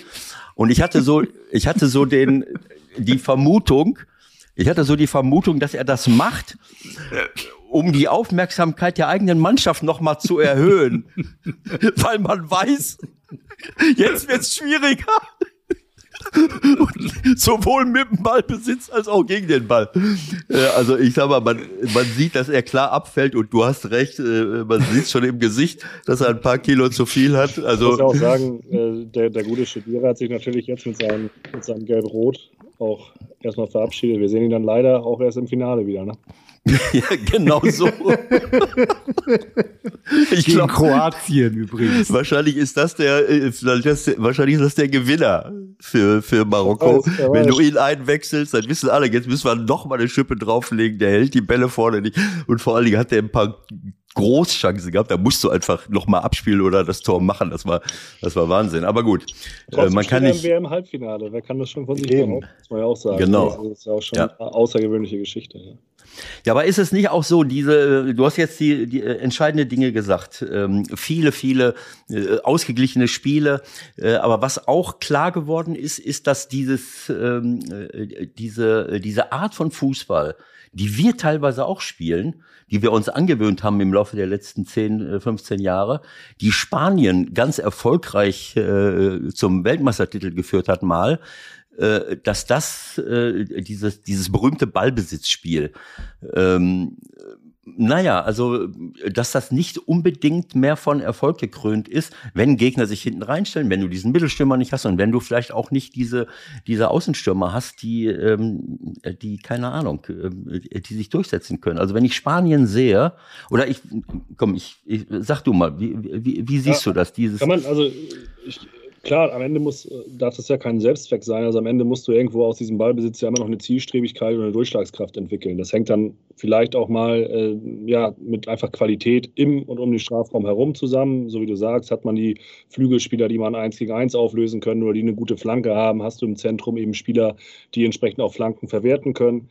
Ähm, aber ich finde halt, auch da kann man sagen, dass, dass diese Spielweise nicht mehr so funktioniert wie noch vor zehn Jahren. Wenn man sich anschaut, wie viele Großchancen Deutschland zum Beispiel in der Gruppenphase hatte, dann finde ich halt, das kann man nicht sagen, weil du kannst mit dieser Art und Weise, die offenbar wahnsinnig viele Chancen auch erspielen, auch auf dem Niveau. Am Ende ist entscheidend, dass du dann eben halt auch diese Effektivität äh, hast, um das in Tore umzumünzen. Und ich glaube, dass das vielleicht viel mehr ähm, der Fall ist. Was ich finde, gerade für Mannschaften, da fand ich, dass der Louis van Gaal was wirklich Interessantes gesagt hat, ähm, wenn du eine Mannschaft bist, die mit Ballbesitz spielt und, und ähm, ja, ob das jetzt ist, weil du das so anlegst oder weil du vielleicht auch zurückliegst und der Gegner dich dazu zwingt, das Spiel zu machen, ist halt für, für mich eigentlich immer eine große Frage, hast du die Disziplin, oder das sagte dann der Van Gaal, für ihn ist das eine große Frage, hast du die, die Disziplin, dann trotzdem im entscheidenden Moment mit allen Leuten nach hinten zu laufen, entsprechend umzuschalten, entsprechend abzusichern. Und kannst du das auch vom Kopf her über 90 Minuten oder 120 Minuten?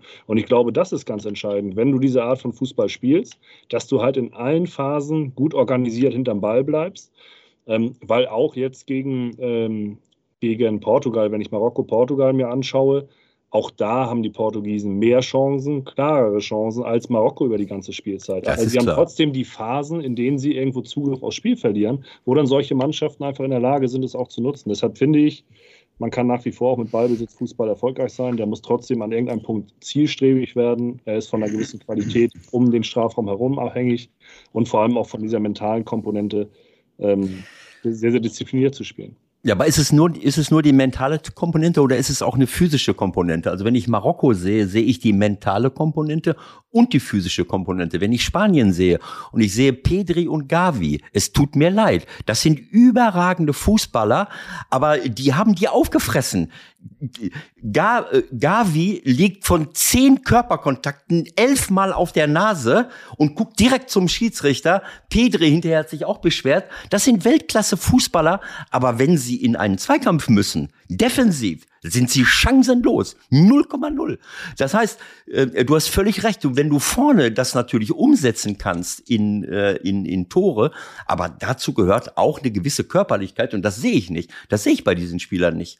Ähm, äh, und wir haben es doch auch gesehen, Bayern München gegen Barcelona mit der gleichen Besetzung, Busquets, Petri, Gavi, die haben denen in den letzten Jahren äh, immer, äh, sie haben immer gegen sie gewonnen und zwar klar gewonnen, weil sie nicht gegenhalten können. Ja, kann sein. Aber ich glaube auch, dass das, klar, du hast ja immer unterschiedliche Spielertypen in einer Mannschaft. Das ist auch dann wieder die Frage der Balance. Ne? Also hast du ja, vielleicht eben. jemanden dahinter, ja. der dann diesen beiden äh, Spielern irgendwo den Rücken frei hält oder der dann eben für zwei läuft. Naja, wer soll das sein? Busquets? Ja, ich kenne Rodrigo, Rodrigo ist ein Spieler, der bei Manchester City den Laden zusammenhält. Der muss in die Innenverteidigung, weil äh, äh, weil äh, unser Freund äh, äh, Luis Enrique sich natürlich weigert, irgendwelche Spieler von von Real Madrid überhaupt mitzunehmen. Äh, und äh, mittlerweile haben sie auch keine mehr. Die sind ja alles. Also in der Innenverteidigung haben die recht wenig Real, glaube ich, aber egal. Ja gut, aber auch im defensiven Mittelfeld. Äh, Modric, Groß und äh, Casemiro. Äh, äh, naja, also äh, was will ich damit sagen? Also äh, das ist eben diese, wenn du auch einem Sechser, denk mal an, äh, wir machen es ja auch so. Kimmich ist ein überragender Passspieler. Aber wenn er gegen die besten Offensivleute der Welt in ein Laufduell äh, kommt, wird er Probleme bekommen. Und, und wir, es wird mehr auf so einen spielerischen Typ gesetzt wie Busquets. Äh, sie haben Leute, die kommen gar nicht, die kommen gar nicht rein. Kocke. Kocke, wenn der bei Atletico Madrid spielt, äh, da, da würde ich als Trainer der gegnerischen Mannschaft würde ich schon einen Nervenzusammenbruch kriegen. Der geht mir schon schon in der Umkleidekabine beim Rausgehen geht der mir schon auf die Nerven. So, aber wenn du Argentinien hat nur solche Spieler. Da, da, passt, da passt vielleicht die Balance in der anderen Richtung nicht. Aber wenn ich, es tut mir leid. Also ich würde durchdrehen, wenn ich so, wenn ich solche Spieler hätte. Und dann setzt Luis Enrique nur auf Tiki-Taka ohne Durchsetzungsvermögen. Naja. Ist egal. Äh, äh, Gut, dann haben wir diesen kleinen Exkurs beendet. haben wir diesen kleinen Exkurs beendet.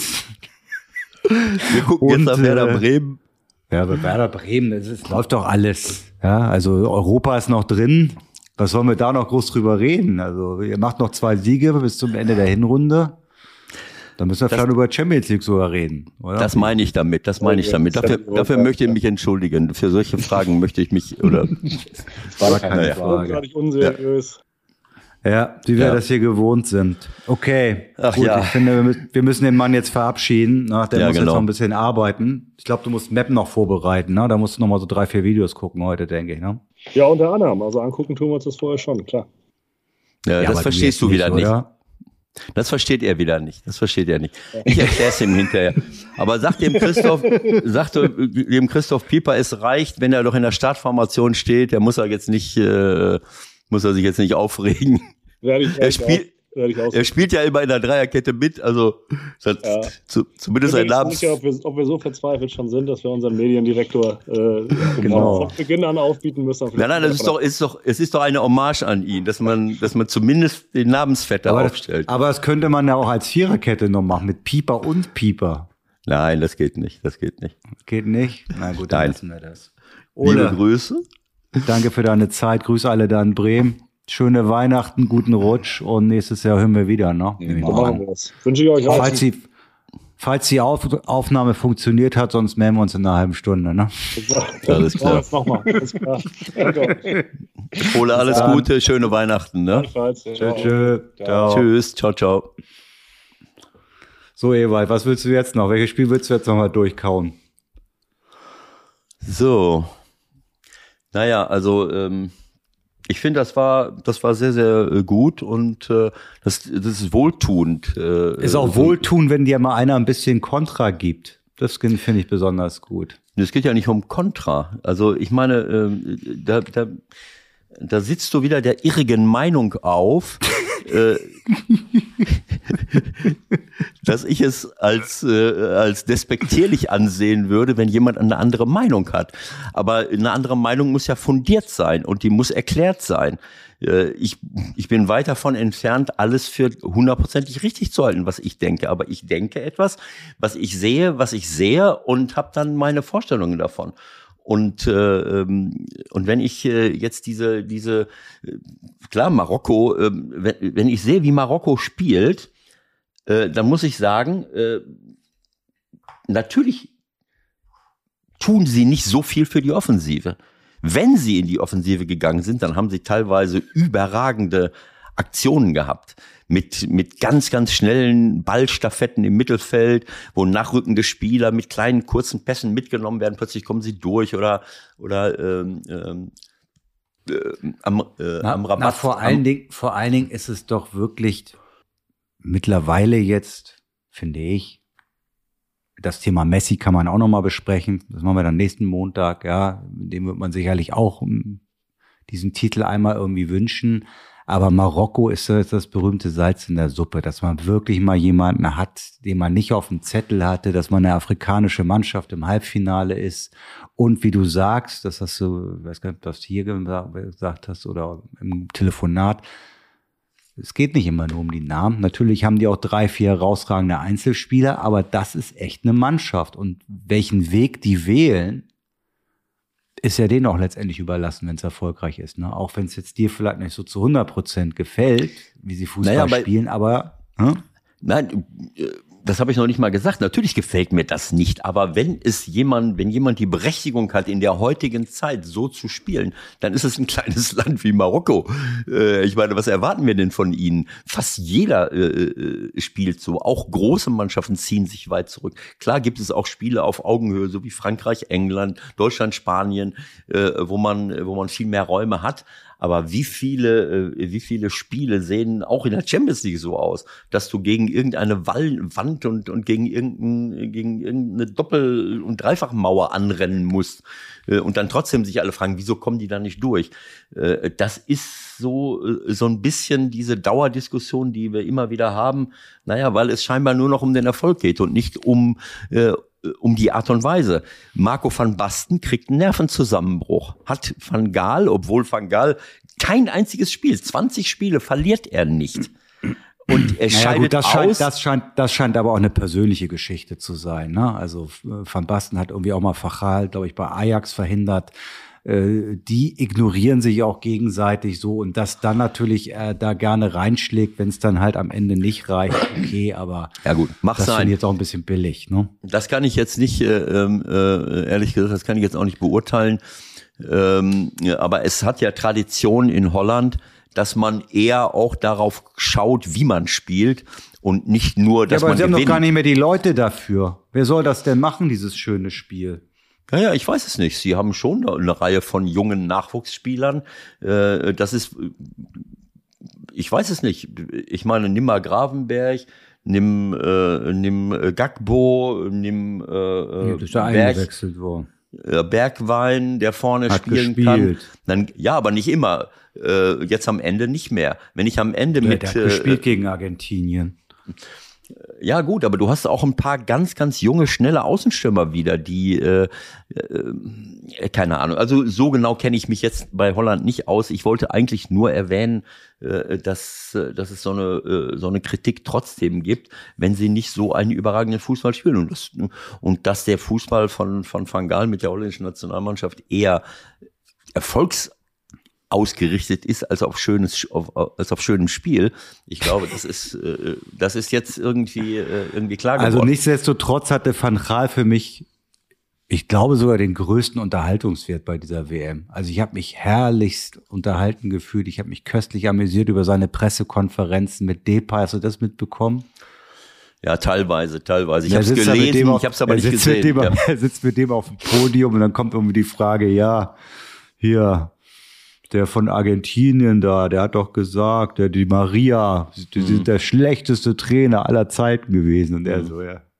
Jetzt ist jetzt Memphis, ne? Der fand mich auch mal schlecht. Und jetzt küssen wir uns auf den Mund. Und der sitzt da so.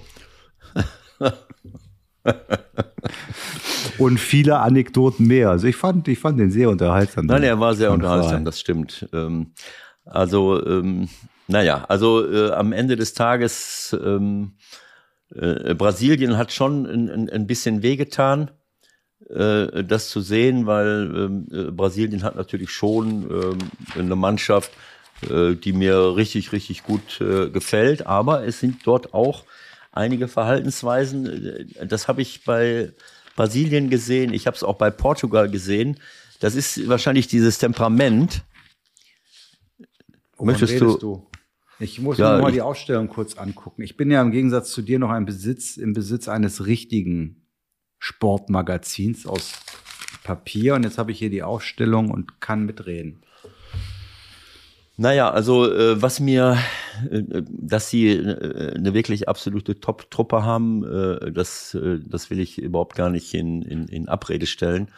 Ähm, es ist völlig klar. Äh, aber es gibt dann halt so ein paar Verhaltensweisen, die mir nicht so gut gefallen. Ähm, und ähm, generell bei der WM. Und das sind, ist vor allen Dingen diese Fallsucht, die viele Spieler äh, nach wie vor haben, wenn sie unter Druck gesetzt werden im Offensivbereich, irgendjemand oder im Mittelfeld oder auch hinten, Spieler, die unter Druck gesetzt werden, wenn sie eine leichte Berührung am Arm, an der Schulter, im, am Körper, dieses sich hinschmeißen, ist, es ist erbärmlich. Ich kann das nicht mehr sehen. Äh, Und äh, sowas habe ich zum Beispiel beim Marokko nicht gesehen. Also jedenfalls nicht, Nee. nicht ansatzweise in dieser Preisklasse. Und Vinicius Junior, einer der besten Offensi Außenstürmer der Welt, ist da ganz vorne mit dabei. Das ist Wahnsinn. Der, äh, äh, Neymar ist ähnlich. Äh, hat es ja perfekt Aber der hat sich ein bisschen gebessert, oder? er hat sich ein bisschen gebessert. Ja. ja, es waren ein paar Sachen dabei.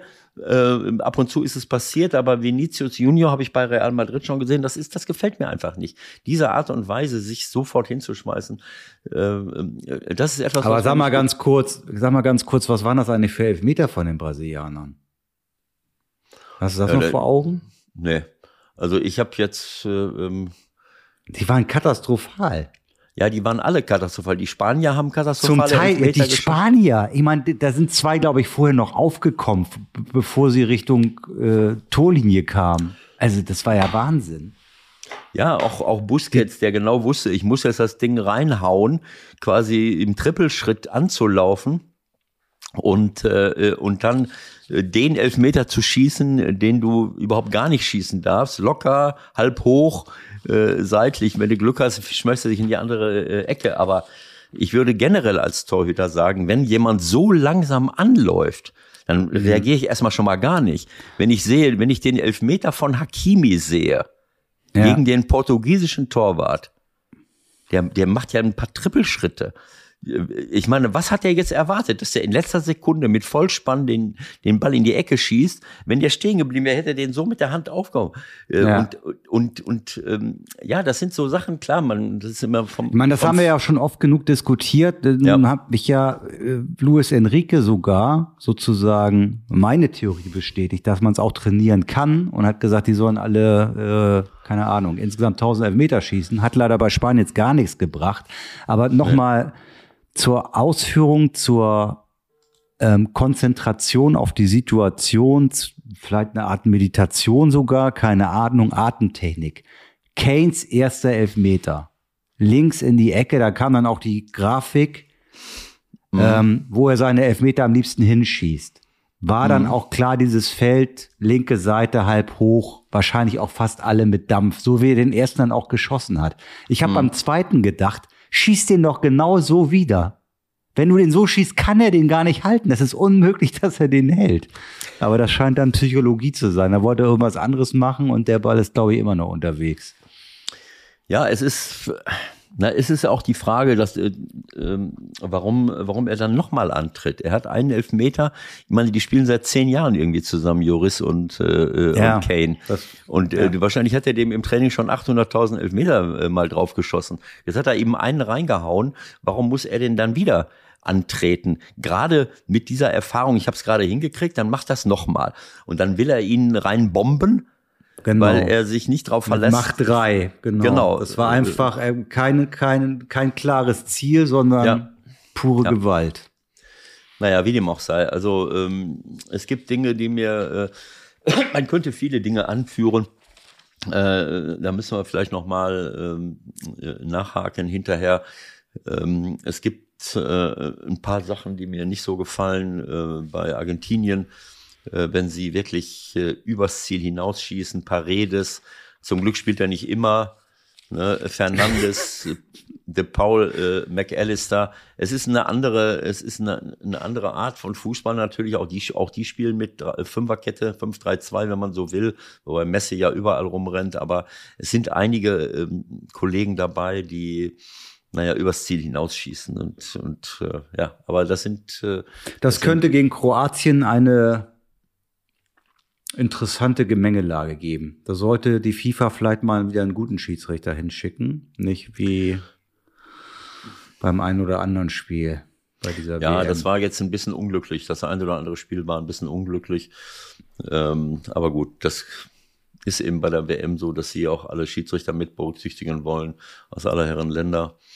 Es ist auf jeden Fall eine, eine spannende Angelegenheit, was da, was da jetzt passiert. Ähm, ja, vielleicht noch mal dieser eine. Ich habe, ich habe Olivier Giroud immer sehr kritisch gesehen. Mhm, ähm, mhm. Äh, mein Sohn hat mich immer beschimpft deswegen, weil er bei seinem Lieblingsclub Arsenal ähm, gespielt hat. Aber ich muss ganz ehrlich sagen, äh, wenn ich jetzt das Gesamtpaket sehe, wie er spielt, wie er auftritt, was er für Tore macht und wie er sich überhaupt gibt und was für einen erwachsenen und tollen Eindruck der, äh, der Junge macht, muss ich sagen, ist für mich eine, eine absolute Bereicherung. Das hat mir richtig gut gefallen. Und auch, äh, ja, eine Belohnung. Aber auch abgefahren, ne? Wenn Benzema dabei ist, dann spielt er gar nicht. Dann kommt er ja. vielleicht mal ein bisschen rein, die letzte Viertelstunde. Ja, ich meine, äh, ob sie dann weitergekommen wären, keine Ahnung. Das muss man sehen. Ja. Aber äh, diese Kopfballtechnik, das ist ja ein Wahnsinn, wie der. Oh, ich habe noch eine Fachfrage. Ich habe noch eine Fachfrage. Ja, Hast bitte. du den Kopfball von Harry Maguire vor Augen, Flanke von der rechten Seite gegen Frankreich, ja. den er eigentlich wirklich gut ausführt, aber ihn in die linke Ecke köpft. Der Ball kommt von rechts, er will in die linke Ecke köpfen. Und köpft vorbei, ne? Köpft vorbei. War ja. sehr gut gemacht, aber die Frage, mhm. die ich mir gestellt habe, ist die Wahrscheinlichkeit, wenn er so frei ist, mhm. nicht viel größer, wenn er ihn, das ist also ein alter Trainerspruch, schickt er dahin, wo er herkommt, Da hat er doch ein viel größeres Fenster, wo er ein Tor machen kann, oder? Ja, das habe ich jetzt nicht so genau vor Augen, ob das auch möglich gewesen wäre. Natürlich ist das immer einfacher, den dahin zu köpfen, theoretisch, gegen die Laufrichtung des Torhüters.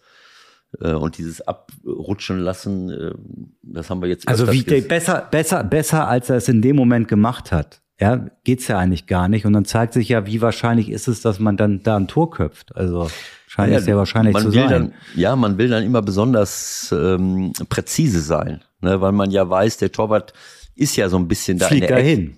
Ja, ja.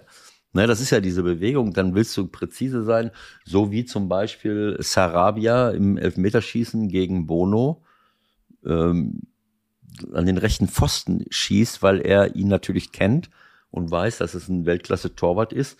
Und dann will man besonders äh, präzise sein. Mhm. Ne? Da will man besonders präzise sein, dann geht er halt an den, an den Pfosten. Im Übrigen Bono, ich habe es mal gesehen, der heißt ja eigentlich Bunu. Und das ist ja auch etwas typisch Spanisches.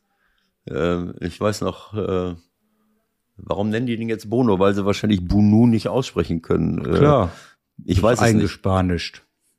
Ich habe keine Ahnung. Ich weiß nur, dass wir, äh, dass mein damaliger Präsident bei Teneriffa äh, dem ich auf unserem Deutschland-Trip äh, mit ihm und dem Vorstand, wo wir eigentlich äh, Cardoso verpflichten wollten, in, in Freiburg mit ihm gesprochen haben. Am Ende ist nur ein deutscher Schäferhund bei rausgekommen, den wir von einem Züchter, den wir von einem Züchter in Gladbach äh, und der hieß, der hieß Ux vom Finkenschlag.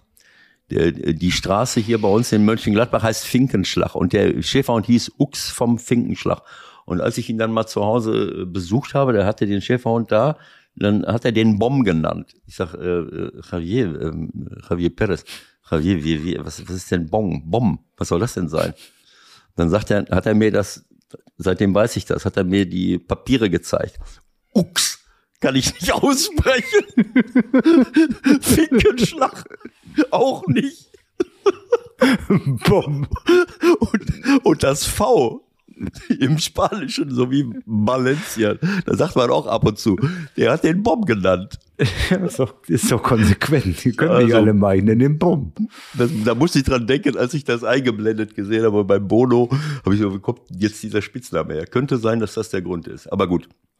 So, also, wir können auch stundenlang weitermachen. Jetzt müssen wir hier ja. mal langsam auch die, die, die alltäglichen Dinge wieder machen. Ne? Und wir machen ja auch nächste Woche noch eine schöne Jahresendausgabe mit unserem speziellen Freund Arndt Zweigler. Das wird, glaube ich, auch nochmal lustig. Da können wir über das WM-Finale sprechen. Das da heißt Kroatien gegen Marokko. Ja, das wäre ähm, lustig. Das wäre mal interessant. Ich möchte jetzt noch nichts vorwegnehmen und auch meine Gedanken äh, zu Frankreich, Marokko äh, noch nicht sagen, aber lassen wir ja. uns mal überraschen, was so passiert. Genau. Ihr lasst euch auch überraschen. Wir machen Schluss für heute und ich denke, wir hören uns dann wieder. Bis nächste Woche. Tschüss, tschüss. Alles Gute, Leute. Ciao, ciao.